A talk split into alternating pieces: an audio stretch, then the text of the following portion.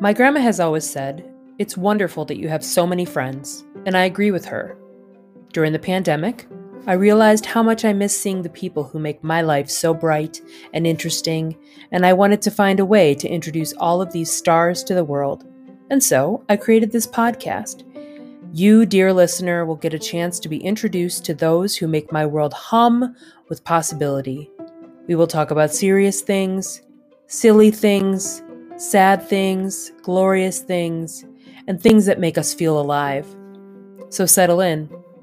It's just you and me.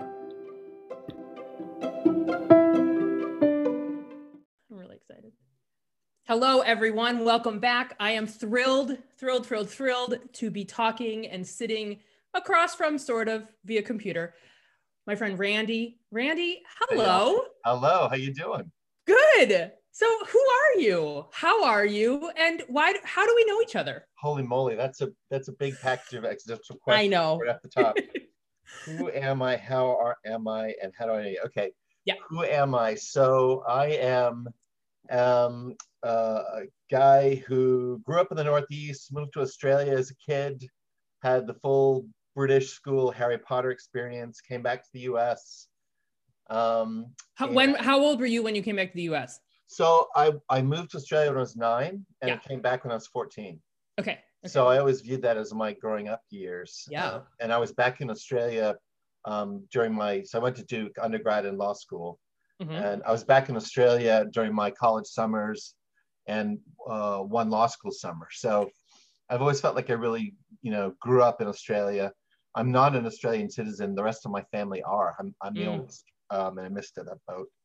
Um, so anyway, yeah, did my Duke thing, came to Washington, um, started as an environmental lawyer, um, served at the EPA, focused on traveling around the US and internationally doing water stuff, protecting Mm. rivers, lakes, oceans, streams, wetlands. And um, I don't know how much detail do you want? I have, I have a I have a long and tortured history, uh, Julie. Give I- give one give one example of the torture. Um, well, the thing with me is I, I'm someone. This is relevant to, to where we're going in the conversation. I'm someone that's been able to get away with pursuing their passions. Mm. So, so um, you know, you could say either that I have shiny object syndrome and can't stay focused on one thing, or you, you know, or you could say that I just, you know, like to dive into the cool stuff. But Yeah. um, you know, in the middle of my uh, lawyering, I was a partner at a at a Wall Street law firm and doing quite well. Mm. I basically said, these are not my people. You know, this is not Yeah. my tribe. Yeah. And they're treating me perfectly well, and I'm making a nice living. But I, Mhm. I sort of went off the reservation. I Mhm. went back to Duke. Actually, was a senior fellow at the Nicholas School of the Environment, and and Oh, yeah. um, that's when I realized that I wanted to join a bunch of nonprofits and start a rock and roll band. And that's when I started getting involved in the interfaith stuff. So Yeah. that's a thumbnail of who I am. I'm married to uh, my college sweetheart, also from Duke, Mhm. Kathy, uh, three kids. Yeah. Uh, my oldest is an artificial intelligence coder in San Francisco. and my twins, one is doing impact um, investing and working on food security in Africa. And her twin brother is at Amazon uh, Web Services, building the cloud and doing cool stuff. So like no big deal, no big impact on the world. You're just you guys are just an average family we're, doing what you need to do. um, th- thanks, for, thanks for the implied compliment. we, we we do aim high. I'll say that. And, It's and yeah. I honestly think that's part of um, um, our our backgrounds, um, at, you know, education wise, but also Mhm. with just sort of our family being very much of a of a social justice oriented kind of family. Yeah. Um, you know, I, I grew up with the with the dinner table conversation where my mom was sort of the flaming liberal and my dad was the Rockefeller Republican back then, Mhm. which was fiscal conservatives but socially liberal. Yeah. He's a registered Democrat now because his wing of the party no longer exists. Uh-huh. Um, but yeah, thanks for that. We do um, we do aim high. Sometimes we fall hard, but but you know, I'd rather aim high and fall hard. That's right. And how do we know each other? So I saw your smiling face when I joined the board of the Duke Islamic Studies Center. And um, I found you. What year was that? You know, 15? I think it was probably the year before you came on board. I think I predated Okay. you Okay. because I was under the interim director before we hired Omid. Yeah, That's who okay. brought me on. So I'm going to say it was 13 or 14 for me, and you were 15, I think. That's right. I Yeah. literally started working there one month before the board meeting. I had no idea what was happening. It was a total nightmare because Yeah. I was so nervous because it was like a big deal. Yeah, All of you big deal people come in, and, and I didn't even have a hotel block. It was a nightmare, but I made it through. you did make it through. Um, and what I remember was really getting to know you over dinner at Elmo's Diner. Do you remember that? Yep. Oh, absolutely. Yeah. I thought Absolutely. this this chick's interesting. I need to spend some time with her and find out what's Yeah. going on. Yeah. And so the one thing that you and I, which is what we're going to talk about today, have in common is this deep love and interest in interfaith work. Yeah. And so where does this come from for you? So I'm glad we have some time because this is this is a long story, and Yeah. uh, I'll, I'll compress it unless you let you ask questions where you Okay. want to. But um, you know, my family has very deep roots in the Presbyterian Church, Mhm. and I have uh, I don't know four or five uh, ordained ministers, um, and actually the one of the branches of the family that came to the country um, were uh, Presbyterian ministers from from Dublin, Ireland, and um, Okay. so we've always had uh, lots of you know active elders in the in the family, and Kathy and I are both active elders, and um, we um, have been going to uh, a small Presbyterian church. Well, not that small actually, 500 members. Hmm. Uh, here That's like medium to big now medium these days, yeah and, and it's been thriving. We're doing great. Yeah. But we uh, we have been going to this um, great place called Trinity Presbyterian in Arlington, Virginia. Mhm. I now live in DC uh, uh, in Southwest, but we lived in Falls Church for 30 years, right next, just about two miles from the church. Mhm. And I'd been very involved. I'd served already a couple of times, and I I had been teaching, and I had formed bands and done all that kind of stuff. And um, m- my pastor, um, who uh, is a guy that I really loved, who got me deeply involved in uh, um, fighting gun violence too. He and I Mm. served 20 years together on the Coalition to Stop Gun Violence, and Wow. that's a whole nother story. Yeah. Um, he came to me and said, "Would you teach confirmation class?" Okay. So that's you know the 13, 14 year old kids. hmm And I said, "Well, I'm not sure I'm the right person. hmm 'cause I think our curriculum sucks."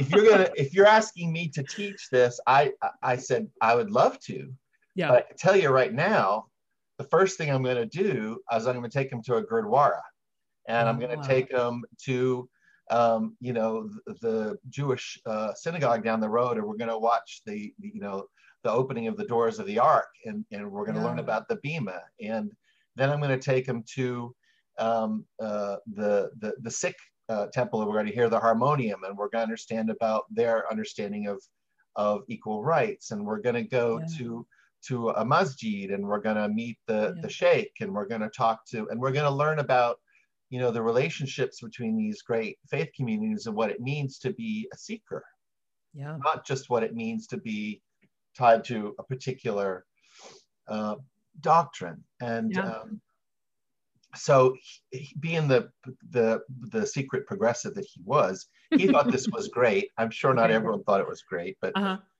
uh, so I, I I went in and um, had a great experience, um, really networking within the DC community, Yeah. and this led to uh, a meeting with a guy named Clark Lobenstine, who was the founding director of something called the Interfaith Conference of Metro Washington D.C. Okay. Clark put together, as far as we know, the first truly interfaith uh, focus group in the country. He started What, what what da- dates is this? Just give it give a rough. He started it in the mm, Late 90s? Say mid to late 70s. Oh wow. Okay. Okay. Yeah. Wow. And he was also a Presbyterian minister. Huh. And so, um, again, I'm, I'm compressing a lot here, but but um, we were we were uh, put together um, at a dinner table, Mhm.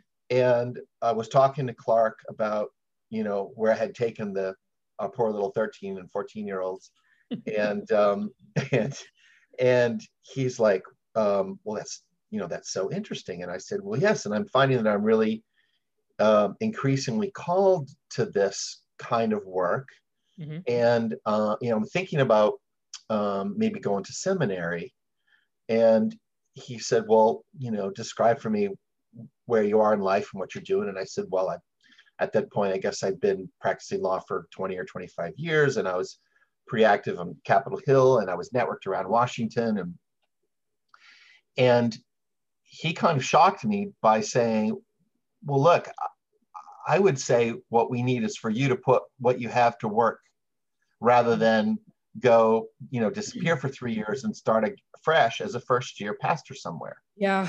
Yeah. And and that had really took me by surprise. Hmm.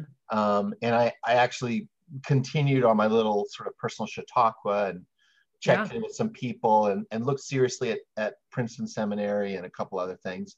Uh-huh. And it kind of went back to Clark and I said, well, you know, I, I, I'm surprised, but you may be right. And he said, well, I'm glad you think so because I want you to join the board of directors of the Interfaith Conference. okay. So I went back to the Presbyterian Church USA and Yeah. I was nominated by the Presbyterian Church USA to be the representative of the PCUSA Wow. on the Council of Elders at the Interfaith Conference. wow. So now I'm sitting at the table with, you know, this the you know a couple of archbishops, one cardinal for a time, and um, the senior imams and the leaders of the of the Buddhist, Hindu, and Jain communities, Mhm. and the Zoroastrians, and you know the LDS folks, and all every variety of of monk and priest in the Catholic Church, and a variety of the, of the Protestants, Mhm. and I'm doing um, I, I founded something called the Center for Advancing Social Justice there Okay. um, to bring sort of the legal skills and the public policy skills into that arena. Mhm. And so now I'm, I'm, you know, doing everything from sensitivity training for the FBI to um, litigating on behalf of the Cambodian Buddhist community who wanted to establish a retreat on Massachusetts Avenue, which is a by right uh, uh, thing for every other faith community. But the neighborhood said because Buddhists tell us they're not a religion, they can't use this religious exception to get the permit to build their center. Whoa. So I said, okay, that doesn't seem right to me. And so we Yeah. we fought that reading of the law and we won. And so we did some really some really cool things. And I loved that work and I, I could see myself going back to it Mhm. someday. Mhm. But it, it honestly, Julie, it- and again, it all started with this first conversation with my pastor and about Sunday school.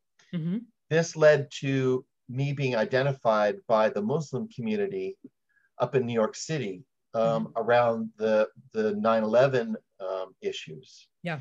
As as you know, a, a connected old white guy lawyer, non-Muslim that they could trust. Yeah. Yeah.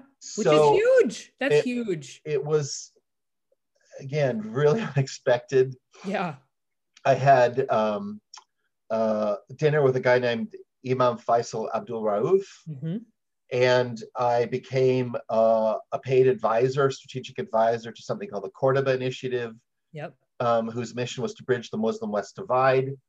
That led to uh, just an unbelievable amount of things that I never saw coming. I was, I led a, a, a four-hour session of world leaders, including three prime ministers uh, in Malaysia, um, on Bridge the Muslim West Divide. I, I was, I sent to Ramallah for a month, and I was summoned by Arafat to brief the PLO for two Oh. hours with Oh. one hour's with one hour's notice. Oh. Yeah, I literally was woken up by Secret Service saying you've been Oh. your attendance has been requested. Wow. And I joined as chairman of a group called Love Thy Neighbor, which included uh, uh, the last uh, chief of staff to Martin Luther King Okay. and uh, a, a guy named Doc Lafayette. And we brought the Martin Luther King playbook to Palestinian teenagers, and we were teaching them nonviolent resistance in summer camps. That's what. That's where that I was thinking. I'm like, that sounds so familiar to me, but that, yeah, Yeah, that's why. yeah. Okay. and and it just it just kept it just kept going from there. Um, I ended up circling back to the PCUSA and um, um, working on a set of interfaith principles for our denomination. Um, yeah.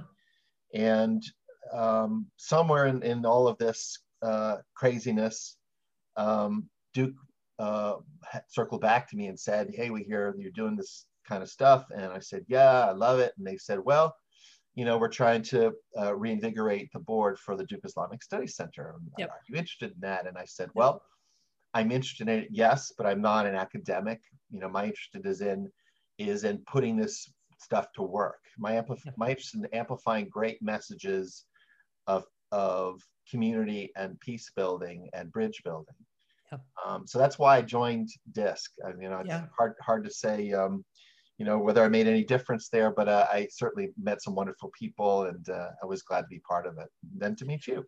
But then I think I think your draw and my draw, which is why we connect so fully, is that we respect and love the academic side of this.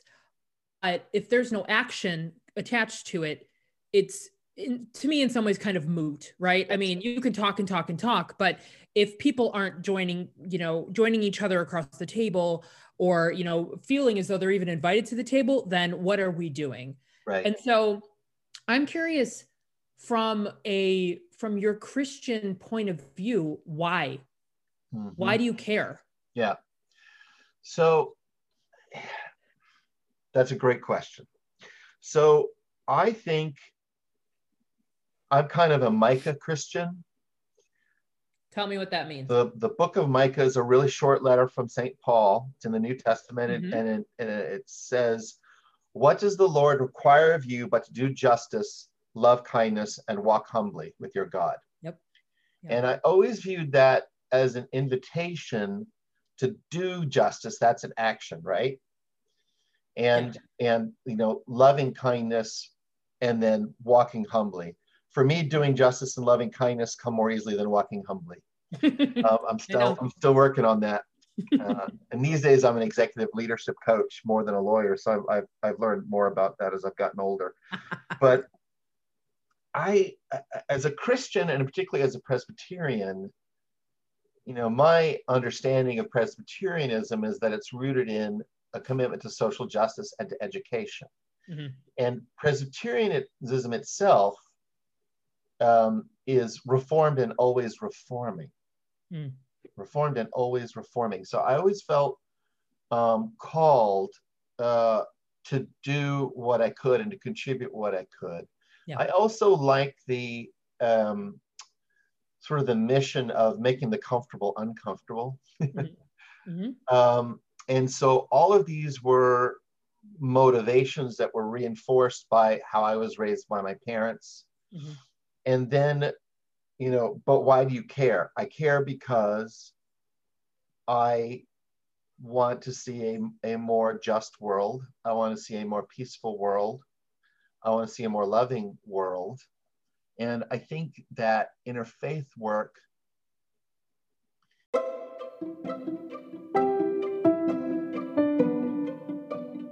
and you you can look at this from a from a spiritual and from a non-spiritual perspective. I mean, mm-hmm. i- inter, if you look at interfaith work just as building community, that's that's an essential to me an essential service. But Yeah. I, I think that there are so many failures to understand each other based simply on a lack of encountering the other.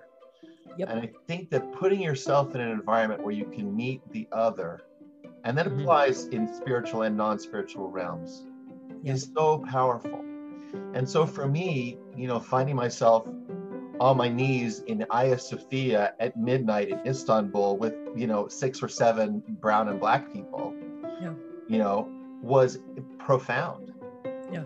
And, you know, going to the Gurdwara with the Sikhs, I love Sikhism, I find it fascinating. And to learn uh, that they founded the religion on equality between men and women, Yeah. that they tied their liturgy to music, that they had felt a calling to feed the poor. They just open up their doors on weekends and feed. In London, they feed like 15,000 people every weekend. Yeah. I love that, and you know, learning that, you know, in in the Buddhist concept of being awake and being present. You know, these are things that I want to be. I want to be awake. I want to be present. You know, the yeah. whole idea of, and I might get it wrong, but I think it's called tikkun olam, which is mm-hmm. the, which okay, thank you. You know yeah. better than me. You're the expert. Yeah. But this idea of the of the Jewish imperative to heal the world. Yes. Why? It's because I think we do have an imperative to heal the world. I think we you know, I think we're more than an accidental collision of, you know, proteins and rare gases that came to sentience, yeah. right? I think we have yeah. we're we're here and we have a responsibility to do what we can to make things better. Um, yeah. So that's I, I don't know. That was probably very no. That's great. Answer. That's great, and I'm and I'm curious because I think that there are two from from kind of my understandings of interfaith. There are two basic camps, right? There's the everyone is on the same mountain going to the same god you know it's this all the same all the same just different versions of it and then there's like everyone has their path this isn't a mountain but there is commonality and so where do you live in that in, in those interfaith definitions yeah so that's a great question again I, I and I have different answers and different images for it. Sure. As I've as I've gotten older, mm-hmm. and this is something I've talked about with my kids, who you know, eh, there's the sense that you know America is becoming increasingly secular and all that kind of stuff. The truth is, the vast majority of people are still spiritual.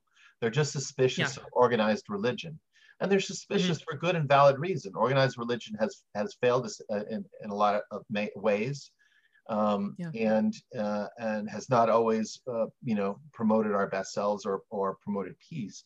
But mm-hmm. people are fundamentally spiritual, and so what I what I always have tried to tell my kids is, I don't care so much what you believe as as I care about knowing that you're a seeker. Mm. That you are examining your place in the universe, why you're here, mm-hmm. and and what you know what opportunities do you have to do something good with this precious life, this time we have on earth. So yeah. when I when I to answer your question more specifically, mm-hmm. for me, Christianity is is the pathway to the divine or to the creator. That's mm-hmm. my path that I that I uh, feeds me mm-hmm. uh, in my journey as a seeker. Um, and um, I forget who said it. It was was one of my one of my Muslim friends actually that talked about the idea of, you know, that we're all digging wells, mm-hmm. and and he's like, you know, but ultimately they connect with the same source. Mm-hmm. I've, I've started to think of it more like a wheel. Like if you mm. think of the universe as a as a circumplex, a big mm-hmm. wheel with with the with the divine or the creator, whatever you want, at the center of it. Mm-hmm. I feel like the more we work to learn and refine our sensibilities and think about our place in the universe and seek that center. Mm-hmm. If you think about it, whether you're starting from the North Pole and heading to the center, or whether you're starting from the mm-hmm. South Pole and heading to the center, mm-hmm. the closer you get to the center, the closer you're getting to all the other faiths and all the other beliefs. Yeah. So um, so I can say, you know, for me, um, the the path I'm on is definitely grounded in in you know Western Christianity, and that feeds me, and um, I can get the wisdom that I need from that to keep working on those muscles. Yeah. But ultimately, I do think, um, you know, the universe has managed to provide lots of different paths to to the truth. Mm-hmm. Yeah. And uh, so that's why I think of it as we're all as we those of us that are working at it eventually you know you might have more in common you know with a with a with a zoroastrian than you yeah. might with some somebody who has a very simplistic view of your own doctrine. Yeah. Yeah because and i think i mean when i was part of so part of my understanding which is why i'm asking it's a very selfish question is that you know i i think i worry sometimes when there's this assumption that the traditions and the theological beliefs are actually just watered down versions of each other, which I do not think is what you're saying at all. No, and not. I think I think that there's such power similar to just, you know, people with different ethnic backgrounds, different cultural backgrounds coming together and yes we all have common humanity but the differences are actually as beautiful as the similarities are and yes. to be able and and when you were talking about the um it's it's ironic because the way that we would teach confirmation when i was working at a church is exactly how you did. We went to different places and there were some parents and i'm curious about your thoughts on this some parents who were very worried yeah. about us showing this, the kids um, other other other possibilities right? Right. What was what was your experience was that and how many of them converted and you know yeah. changed their mind? Right so um, say you're taking me back now to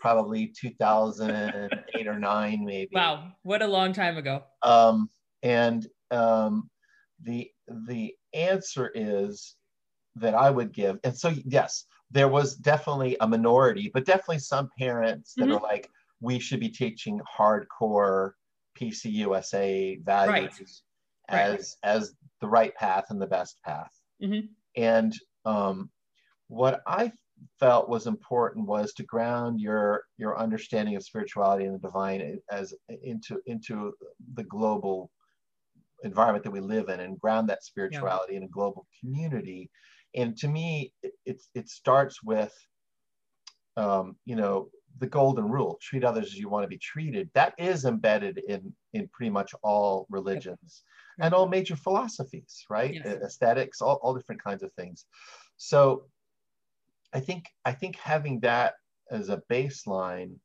was a really important place to start to give kids a platform for exploring their own particular beliefs and mm-hmm. so you know did we have anyone who converted? No. I had one girl tell me that she was Wiccan um, okay. in the middle of it, and we and and rather than freak out, I like said, "Well, that's interesting. Let's let's what is that? Let's test that. Let's yeah. find out what that means." And you know, uh, we then were able to take it full circle and say, "Well, caring for the earth and stewardship for the earth is actually a Christian mandate as well." So, um, I just feel like the more um, open-minded you can be, the more educated you, you are, the more able you are to explore the elements of religion that are worth saving, right? The, mm. the, the pieces of it, the, the deep work of really, you know, caring for others and, um, you know, living for a higher purpose and yeah. who are we and why are we here? And, you know, if, if you're 13 you know, having you memorize numbers and kings or whatever, you know, that that is not going to do a lot for you, in my mm-hmm. opinion. Mm-hmm. So again, I'm not sure if I gave you a great answer, but no. you know, we did. I, I, would do silly things like I would I would I would offer a, a, dollar to the person that could open the Bible closest to Isaiah. You know, we do stuff just to like get them oh, familiar, yeah. right? You know, and, and we did fun stuff like that, and um, but it was always uh, you know in, in service of this um, larger idea. And that's as yeah. a coach i'm always asking that question now in service of what? And yeah. this was really in service of of opening these kids up and and making them um, bridge builders. Um, yeah. that's really what what i hoped for anyway. Yeah. Yeah. And i and i think i think that groundwork even if in the moment when they're 13 and may not necessarily want to be there all the time yeah. i think it i think it plants a seed deeper than we uh, we ever assume right? right? and and that and that comes to fruition you know later on in their lives which right. I think old, is really important yeah it's like the butterfly effect right you don't really yeah. or the or the pebble in the pool i mean mm-hmm. you know did i think that that taking some kids off on a on a um, you know uh, confirmation class was going to lead to me be, being in on the the secret meeting about the so-called ground zero mosque yeah after 9-11 yeah no but yeah. it, it, i can draw you the direct string i mean I, yeah. you know i was there um, and uh, i can i can tell you stories that you'd find hard to believe about you know how that happened and and what was behind it all but it but it was just you know for me one of the mantras of my family has always been sort of you know look through windows and open doors right mm. we're, we're sort of a curious people mm-hmm. and um, um, this was an area that I wanted to explore, and I was open to where, wherever it was going to lead, and yeah. it led me to a lot of interesting places, including to dinner at Elmo's with you. Yeah, Yeah, and I think I mean similar to when I was when you were saying that I was thinking I try to always say yes to things, Yeah. you know, because I just never know what might come of it, uh, Yeah. what relationship might come of it, what experience for me. And I think sometimes when someone takes like a bird's eye view of a life like that, it's kind of like, whoa, like there's just everything everywhere. But if you, like you're saying, if you start looking closely, you see that there are strings constantly connecting. And, and again, I, I feel like I keep saying this, but like that's, I think that's where I, one, look to you as like a mentor, but I also feel like you, I see a lot of what I value and, and excite me about life in the way that you've lived. And so I think that that's, yeah, it's really important to me. That's so kind. That, what, yeah, a, what, a, what a high compliment that was. Thank you. It's really true. So you brought up a one one thing that I would love to hear your thoughts on, and that's the idea that there are so many people now that are non-religious. Um, They they use the category of none, N O N E at this point, which I think is fine. I think I think it's actually there's a there's there's part of me that's actually kind of excited that there is people feel as though they can they can live into these into these categories because for my gosh even until 20 years ago 30 years ago like that really wasn't Right. something people talked about Right. so where do you see those that category of people Hmm. living into the community of of the interfaith world Okay.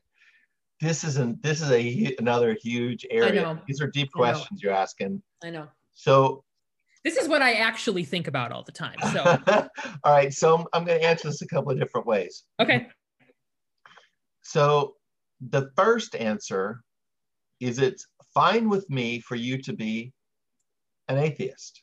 Mhm. It's not fine for me if you think as an atheist you have all the answers okay and that you are foreclosing yourself off from the universe and the possibility that there's stuff out there that you don't understand. So my Yeah. my thing is fine, be an atheist, but still be a seeker. Still be I see, yeah. thinking about who you are and why you are and what you are. Mm, Okay? okay Yep. So so I have no problem with atheism. I have the same problem with militant atheism that I have with militant baptism, right? Um, Right. Whatever. Okay. So Right. it's the militancy that is the turnoff for me, not the rubric, not the choice of yeah philosophy. Okay. Okay. Mhm. So that's one thing. The Yeah. next thing is why are people being turned off? Because I think people are fundamentally Mm. spiritual beings and they fundamentally are seeking connection. Mhm. They're seeking connection with each other and they're seeking connection to something greater than themselves. Yeah. So that's a whole nother conversation Yeah. To explore. The, the question as you asked it is so so you know where's the place for these people what do we do with them Mhm. so so uh, and again i'm i'm going to sound like i know more than i do but i mean you can you can read you know you can read marcus aurelius Mhm. right and you can read the stoics and you can get a you can get a lot of, of a, a great recipe for living a, gr- a good if not a great life Yeah. okay Yeah. and so my my answer is they absolutely have a place at the table. I would have no problem having an atheist seat at the interfaith council. Yeah. i would have no problem with that. And and it's about bringing those people into community keeping them as just another kind of other to be um, enriched by Mhm. right? Putting them to work their fundamental desire to live a good life and to serve others and to live for a higher purpose and to treat others like they want to be treated Yeah. but then here's the here's the weird here's one of the weird wings that my brain flies to Mhm. which is i have a, i have a little um it, it just can't be suppressed a little bit of this mystic side of me that's just open to this grand possibility that that i'm just too small and too dumb to understand what's really going on and the universe is Mm. too big and Yeah. why would you worship a, a god that you could understand i've never Hmm. Faiths that put gods in a box and there's a formula and they they know what your ha- your room in heaven looks like. I like run screaming from those people. Like are you kidding me? But but here's where it gets interesting julie Yeah. I, and i had this conversation just recently with a friend of mine who is an atheist and and i was like okay so you believe in science right? It's like yeah. Okay so you know something about the laws of thermodynamics? Yes. So matter is neither created nor destroyed, right? Right. So when we die, by definition, something continues. Some piece of us, Mhm. by definition, Yep. is not destroyed and continues in some form. So that changes the set of questions. So what does it become? What does it carry with it? Mm. What what memory of others is there, if any? Is it is it an energy? Does it reform and reconnect with us in some way we can't understand? So why foreclose yourself off of all of these possibilities? To me, science and faith and poetry and philosophy are just different tools to describe the same thing. And I think there are interesting intersections. So I don't Mm. I, I don't accept that it's one camp or the other. And I'm I'm always looking for those connections and I'm and I'm I want to be smarter and I want to be around people who are who can teach me stuff about this. So so again, that's a, a long meandering answer to there's No. absolutely room at my table for those people and I and I want. I want to learn more. I, I just I the only thing I don't I don't accept is this idea that anyone has it figured out. yeah. Right? You're so you're so United Church of Christ because that's what I'm that's that's where I come from in Uh-huh. your in your theology because it's like and I mean it's, it sounds like PCSA is also very similar but PCUSA um just this idea of God is still speaking and it is Yeah. a constant journey and that's that's the one thing I mean I don't actually really attend church anymore and you know stopped stopped the ministry path. But you know that was what called me to stay Mhm. was just this idea that like it's okay. Like i had kids confirmation kids who were like i think i don't believe in god. And i was like all right tomorrow you might. Who knows? But like do you like being in this community? Do you feel like you're getting fed in some way? And they were like oh i love this. And i was Yeah. like well then you're part of it. Like there's no to me there wasn't and i think actually like after you were answering i, I realized that i'm actually diminishing my question was actually diminishing people and diminishing their capability right? And just by putting them in this the specific box it means whether or not they could potentially be invited or not. And that's it's that's actually not what we should be doing and not what from from my vantage what interfaith is really all about. Yeah. Yeah. I I agree, and that I just think we have you know uh, there's a limitless amount that we can learn from each other. We can get wiser. We Mm. can get more loving. We can. I mean, it, you know, it, it's not it's not kumbaya. It's you know, I, I've Right. experienced. I've seen it. I know that that if you put you know you know the the the, the Catholic kid from Dublin uh, or Belfast and the, and the and the Protestant kid from Belfast in a summer program here in DC together, they leave friends and they're in community and it and it it it spirals out. They Yeah. bring peace. Yeah. And and I've seen it in in Israel, Palestine, and uh, I just really believe this stuff, and it, and uh, Yeah. and I believe that each of these traditions has wisdom, yeah and um, you know the more open we are to it, you know the greater chance we have of of having the the world that we all wish for, but you know can't Yeah. seem to get our arms around. Yeah, and I think you know the way that unfortunately this this country is set up is that we're so um, homogenous in many of where we live, many of the spaces that we live, and to break out of that is um, is such a gift, but also is tremendously frightening to a lot of people. And so I find, even though my you know my family is is um, very educated, very interested in in the world, like just my work doing interfaith work and then also working specifically in Islamic Studies Center, like I think, and even my extended family, I think they think to themselves, all right, we think Julie's like an okay human and she's fine with these these quote people over here, right? Like maybe I need to rethink my assumptions because of the media or because whatever, you know. And so I think I think that also is a huge role um, that is overlooked sometimes, right? It's important. Re-examining your assumptions um, is uh, so powerful and so hard to really do. Yep. And it's funny as in as a leadership coach, it's something that we look at a lot. You know, how how are you showing up? Mhm. um, is so often determined by sort of the snapshot that you took earlier in life around which you build assumptions and feelings and emotions. And that leads to actions. And you wonder, well, why am I acting this way? Hmm. People often don't take the time to go back and re examine where those feelings came from. And they Yeah. often came from faulty assumptions. because it's a Yeah. big world out there and it's very data rich. And when we take that little snapshot and, and create that data uh, packet that we store away, Mhm. we're only picking and choosing some pieces of what we're actually seeing and perceiving, but we build a whole lot of actions on top of that.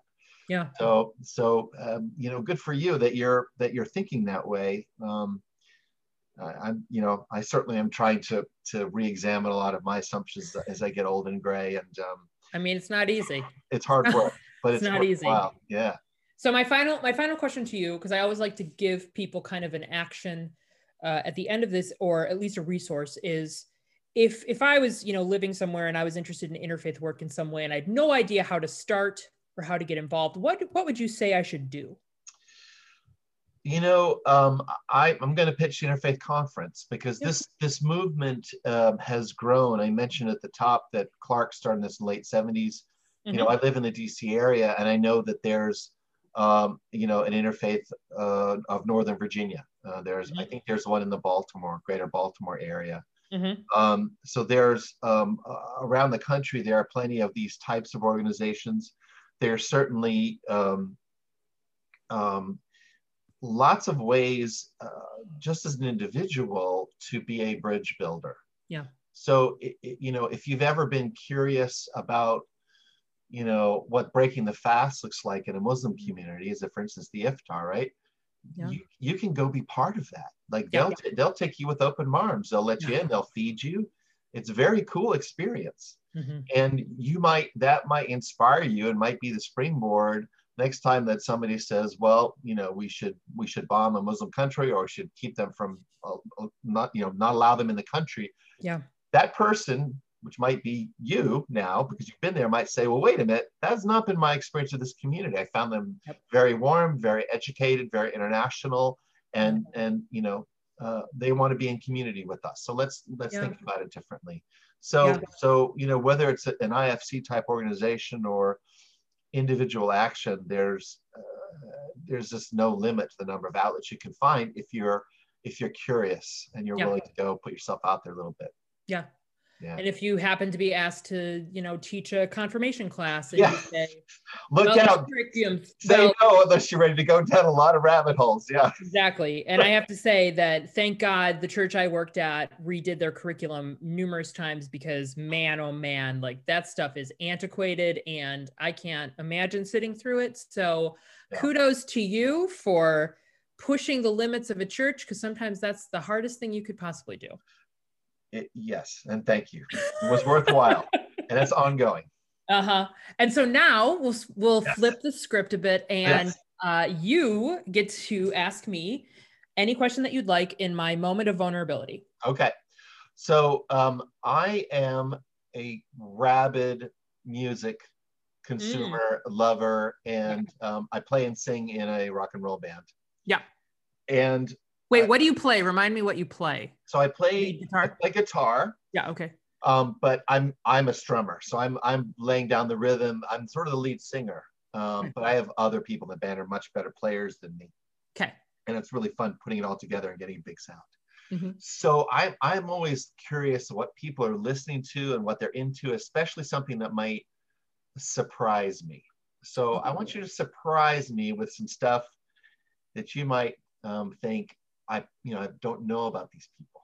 Can't about me about what I listen to? Yeah, hit me. Can hit you can you share with me what you assume I might like? Because I think that's gonna Oh, that's gonna help me. Oh wait a minute, that's that. I don't, I don't know. I don't like laying that on anybody because I mean, no, but I'm not gonna get offended. I just because I think because I could go in many directions. but go in whatever direction you want. Okay. In the last week, you know, I've been Yeah. listening to A Tribe Called Quest, Wynton Marsalis, Radiohead. Who you happen to know, Wynton Marsalis, who you happen to be a friend of, right? Yeah, I'm surprised you remember that, but yeah, Of course I remember that. yeah, well, Um, one of those uh, surprising turns in life where I got to represent Jazz at Lincoln Center. Anyway, you Uh, said Wynton, then who else did you say after that? Sorry.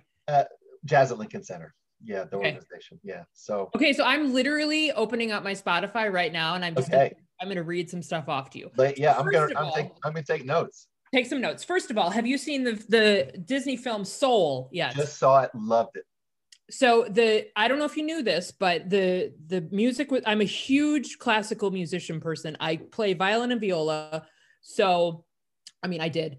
Um right. I was in orchestra for all of high school and middle school. Um so Jon Batiste does the vocals, the vocal arrangements for that film, but then Trent Reznor and oh, Atticus yeah. Ross Nine Inch Nails did yes did the um the more of the kind of ethereal like soul part of the right. of the movie so mm-hmm. I have been listening on literally, and I also something that a lot of people don't know or understand is I will listen to songs on repeat for hours. Mm. Like I get into this zone where I just, I, I was playing. There's a song called Epiphany when he realized. Well, I don't. Okay, I'm not going to give it away to everybody if they haven't seen it. But like the part where like, yeah, okay, he um, he has an epiphany. Yes. Sylvan Sylvan Esso. Oh yeah. That's another I've been listening to from so Durham. A year and a half ago, um, mm-hmm. I was in Australia visiting my family, mm-hmm. and Sylvan Esso was on tour. and They played the local pub, like they're so fun from my house, and so we all did went, you go? Yeah. Oh, they're so fun. fun. They're so yeah. fun. Yeah. Um, Jack Garratt. Okay. Who is? don't know it. Um, he is. Uh, I don't know how I would describe him. It's kind of like poppy, synthy, really fun. Really, he and also his music videos are so creative and so just mind blowing. They're amazing. All right. Um, Phoebe Bridgers. Yep, absolutely. Songwriter. Yep. Bonnie Iver. Who now? Oh, Bon Iver. Bon Iver, sorry. So uh, um, you know, you listening yeah. to songs over and over again. He has a song yeah. called Stacks that I listened to oh this recently, like like eight times in a row because it was just so perfect.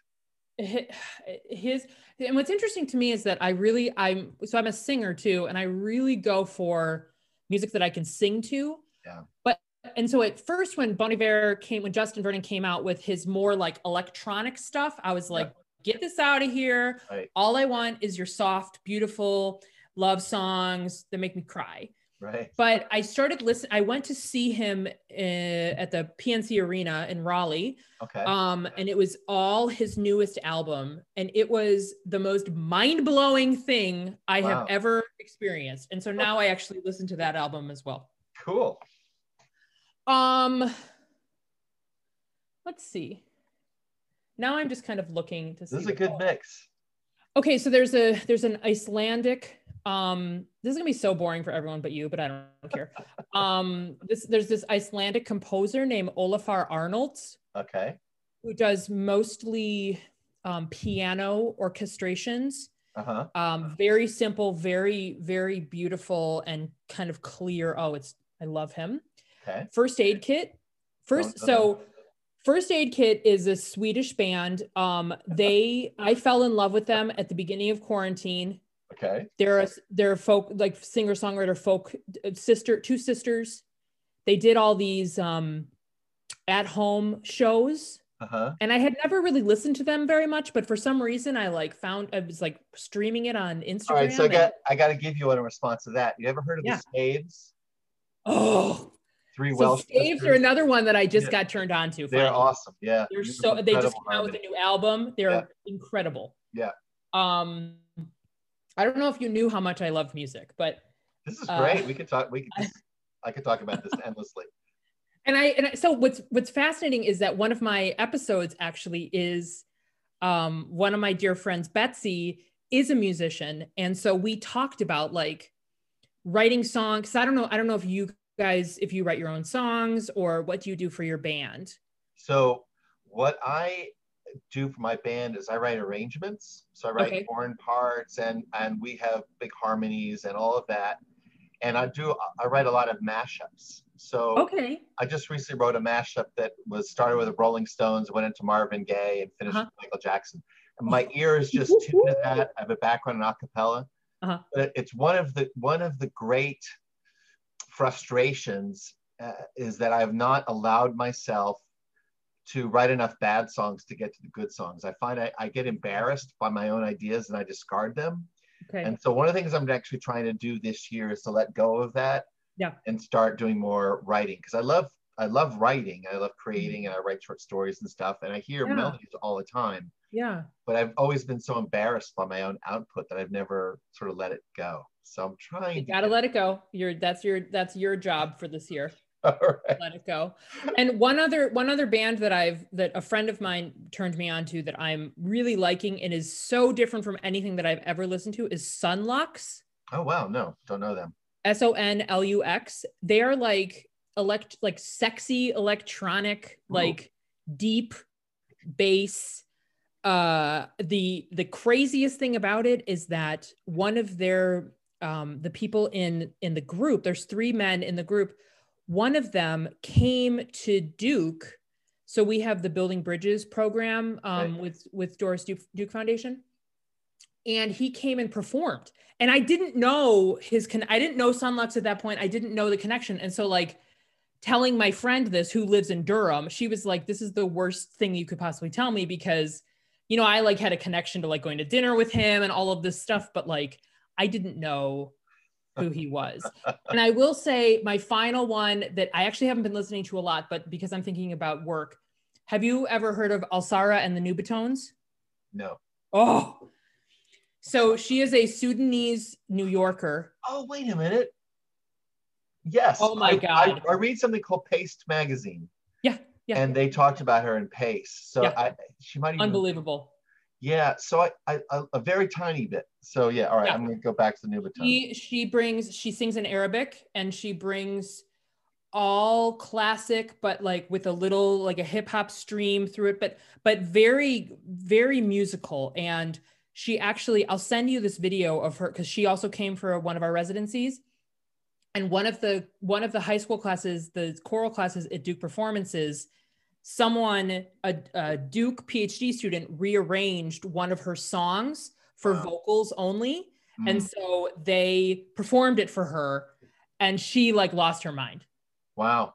You should give that to the Pitchforks. I don't want to get off track here, but you should give that to the Duke Acapella group to do. it'd be awesome actually that's a really good idea to Yeah. think about because Yeah. we yeah yeah so anyways i could talk about music for hours Me too. but um but i have what a pleasure it has been to share some time with you mine. It's lovely to catch up And- with you.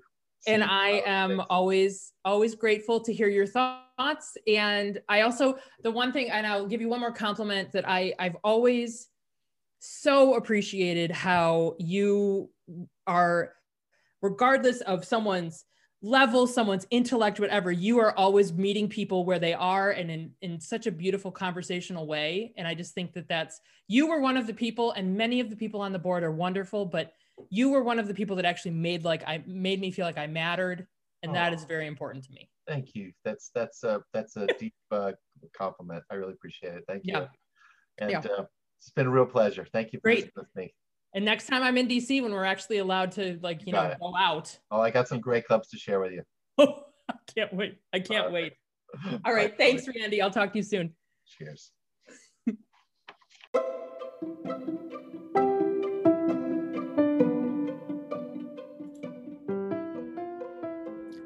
I am so lucky to know such incredible, thoughtful people, and I thank you for listening. Come back soon for another episode of It's Just You and Me.